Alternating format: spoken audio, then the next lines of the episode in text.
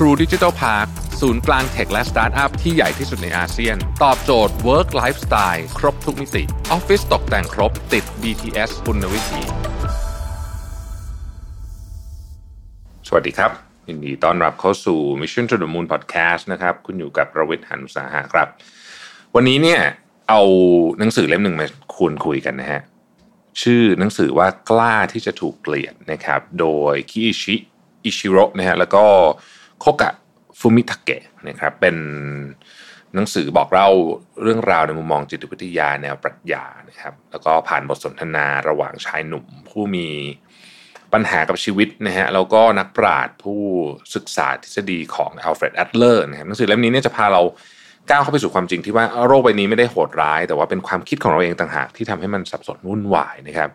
เราต้องใช้ความกล้าในการที่จะถูกเกลียด เพื่อนำไปสู่อิสรภาพที่แท้จริงนะครับ เคยพูดกับตัวเองมาว่า ถ้ากลับไปเป็นเด็กได้คงดี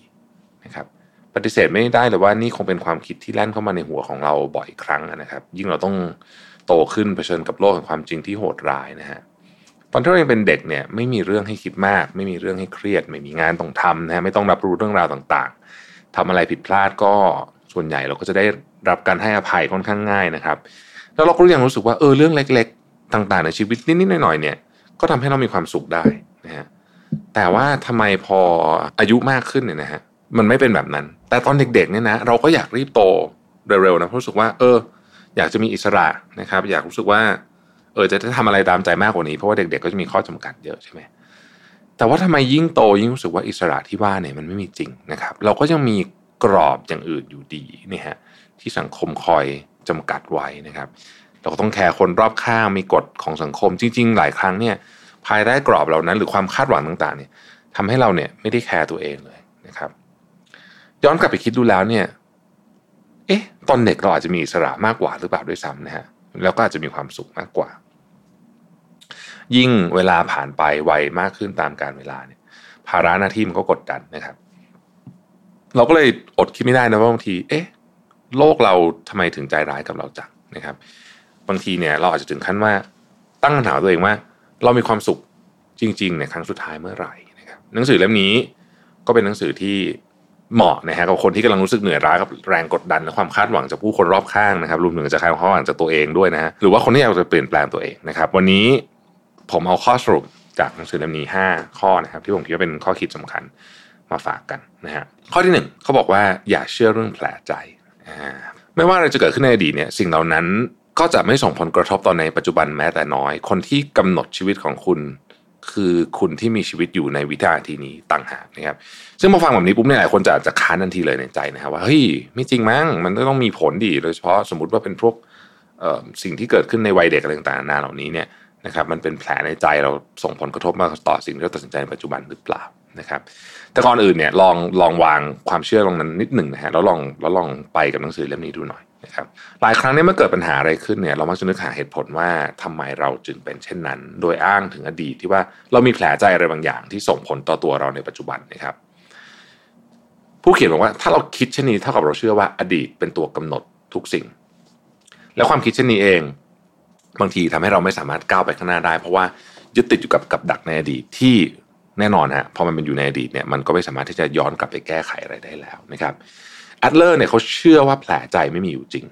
ความจริงคนเราไม่ได้ถูกกาหนดด้วยประสบการณ์ที่ผ่านมา แต่ถูกกำหนดโดยขึ้นอยู่กับว่า เราให้ความหมายแก่ประสบการณ์นั้นอย่างไรนะครับ หากเราเชื่อว่า เพราะแผลใจในอดีต เช่น เคยโดนหมากัดก็เลยกลัวหมา ถ้าเราเชื่อแบบนั้นนะฮะแต่ว่าใครที่เคยโดนหมากัดต้องกลัวหมาเหมือนกันหมดนะครับ ซึ่งในความจริงมันไม่เป็นอย่างนั้นเนาะแต่หากเราเชื่อว่าเป็นเพราะเราให้ความหมายกับประสบการณ์นั้นในแง่ลบ เราก็จะเชื่อว่าเราเกิดความกลัว ก็เพราะว่าเราเราเรามันเกิดขึ้นจากความคิดของเราเองนะครับ ดังนั้นถ้าเราสามารถเปลี่ยนแปลงความคิดนั้นได้เนี่ย เราจะสามารถเปลี่ยนแปลงตัวเองกันได้ในภายหลังถึงแม้ว่าอาจจะเป็นสิ่งที่เปลี่ยนกันไม่ได้ง่ายในเวลาอันสั้น แต่ก็นับว่าเป็นการเริ่มต้นจากการเปลี่ยนมุมมอง ให้รู้ว่าอย่างน้อยสิ่งที่เกิดขึ้นกับเราตอนนี้ สามารถเปลี่ยนแปลงได้อดีตที่เกิดขึ้น ที่เป็นแผลกับเราเนี่ย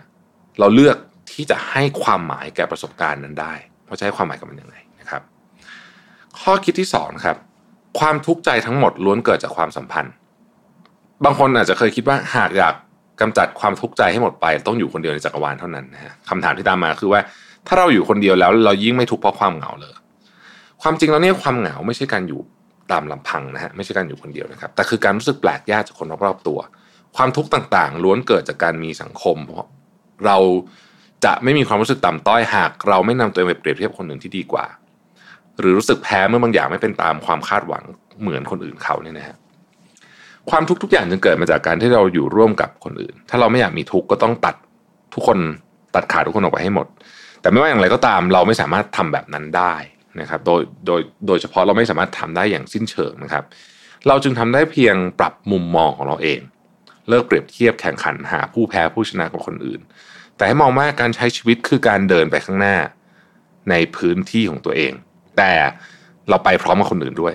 หมายถึงว่าเดินไปข้างหน้า แต่ว่ามีคนอื่นอยู่ตรงนั้นด้วยนะครับ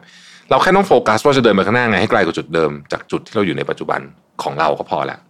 เราก็ต้องยอมรับความจริงว่า มันก็จะมีคนที่เดินเร็วกว่าเรา ก็เป็นเรื่องธรรมดา ข้อคิดข้อที่สามนะฮะตัดเรื่องของอื่นทิ้งไปนะครับมนุษย์เราไม่ได้มีชีวิตอยู่เพื่อทำตามความคาดหวังของคนอื่นพราะเราจะเป็นหน่วยสังคมเราจึงต้องการการได้รับการยอมรับจากผู้อื่น หรือเรียกง่ายว่า เราไม่อยากโดนใครเกลียดนะ สมมุติว่าเรามีคนในห้องสิบคน เราก็ต้องพยายามทำตัวสิบแบบ เพื่อให้แต่ละคนชอบและยอมรับในตัวเราใน case extreme เนี่ยจะเป็นแบบนั้นเนี่ยคำถามคือว่าถ้าเป็นอย่างนั้นแล้วเนี่ยการทำตัวให้เป็นที่ยอมรับจากคนอื่น นับเป็นความสุขแท้จริงจริง ๆ เหรอนะครับ การที่เรามัวแต่สนใจคนอื่น ว่าจะตัดสินคุณค่าของเราอย่างไรเนี่ยเท่ากับว่าเราใช้ชีวิตในแบบที่คนอื่นอยากให้เป็น หากการได้รับการยอมรับคือการไม่ถูกเกลียด ดังนั้นการถูกเกลียดในแง่มุมนี้ ก็คือการได้มาซึ่งอิสรภาพหรือเปล่า อิสระที่เราไม่จำเป็นจะต้องทำตามใจทุกคนบนโลกนะครับ แต่ให้โอกาสตัวเองหันกลับมาฟังเสียงของหัวใจของเราอีกครั้งหนึ่ง เพื่อเดินทางตามหาความสุขของเราเองได้จริง ๆ นั่นเองนะครับ สุดท้ายแล้วเนี่ยถ้าเลือกระหว่างชีวิตที่มีแต่คนชอบ กับชีวิตที่มีคนเกลียดบ้างนะฮะต้องตั้งคำถามตัวเองว่า คุณคิดว่าชีวิตแบบไหนจะทำให้คุณมีความสุขได้มากกว่ากัน ข้อคิดที่4จากหนังสือเล่มนี้คือ เราไม่ใช่ศูนย์กลางของโลกนะครับ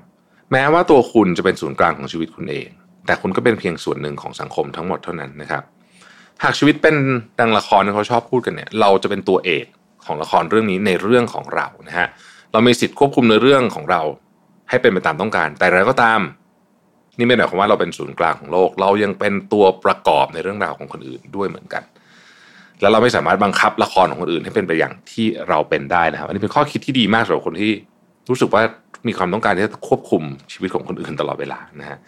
เราไม่อยากใช้ชีวิตตัวเองตามความคาดหวังคนอื่นอย่างไร เราก็ไม่ควรจะไปควบคุมคาดหวังหรือใช้ชีวิตในละครของคนอื่นเนี่ยให้เป็นความต้องการของเราเช่นกันนะครับข้อคิดข้อที่ 5 คือใช้เวลาในวินาทีนี้อย่างจริงจังโลกรอบตัวเราไม่ใช่สิ่งที่ใครคนอื่นจะสามารถเปลี่ยนได้จะมีก็แต่ตัวเราเท่านั้นนะฮะ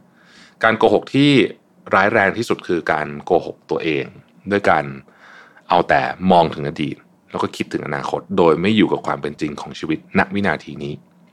จำไว้เสมอว่าเมื่อวานและวันพรุ่งนี้ไม่ได้เป็นตัวกำหนดชีวิตเรา แต่ว่าเป็นตัวเราตั้งแต่วินาทีนี้ว่ากำลังทำอะไรอยู่ต่างหากนี่ก็เป็น concept ของ be the present นะฮะอยู่กับปัจจุบันที่ผมคิดว่าเราพูดกันบ่อยมากๆเลย ความจริงแล้วเนี่ยเราไม่จำเป็นต้องกลับไปเป็นเด็ก เพื่อให้มีความสุขเหมือนเดิม เพียงแต่เรากล้าที่จะใช้ชีวิต กล้าที่จะเปลี่ยนแปลงและกล้าที่จะถูกเกลียดบ้างในบางครั้งเนี่ยนะฮะเราก็จะพบว่าโลกใบนี้เรียบง่าย ไม่ว่าใครเนี่ยก็มีความสุขได้นะครับ ขอบคุณหนังสือกล้าที่จะถูกเกลียดนะครับเราพบกันใหม่พรุ่งนี้นะครับ สวัสดีครับ True Digital Park ศูนย์กลาง tech และสตาร์ทอัพที่ใหญ่ที่สุดในอาเซียน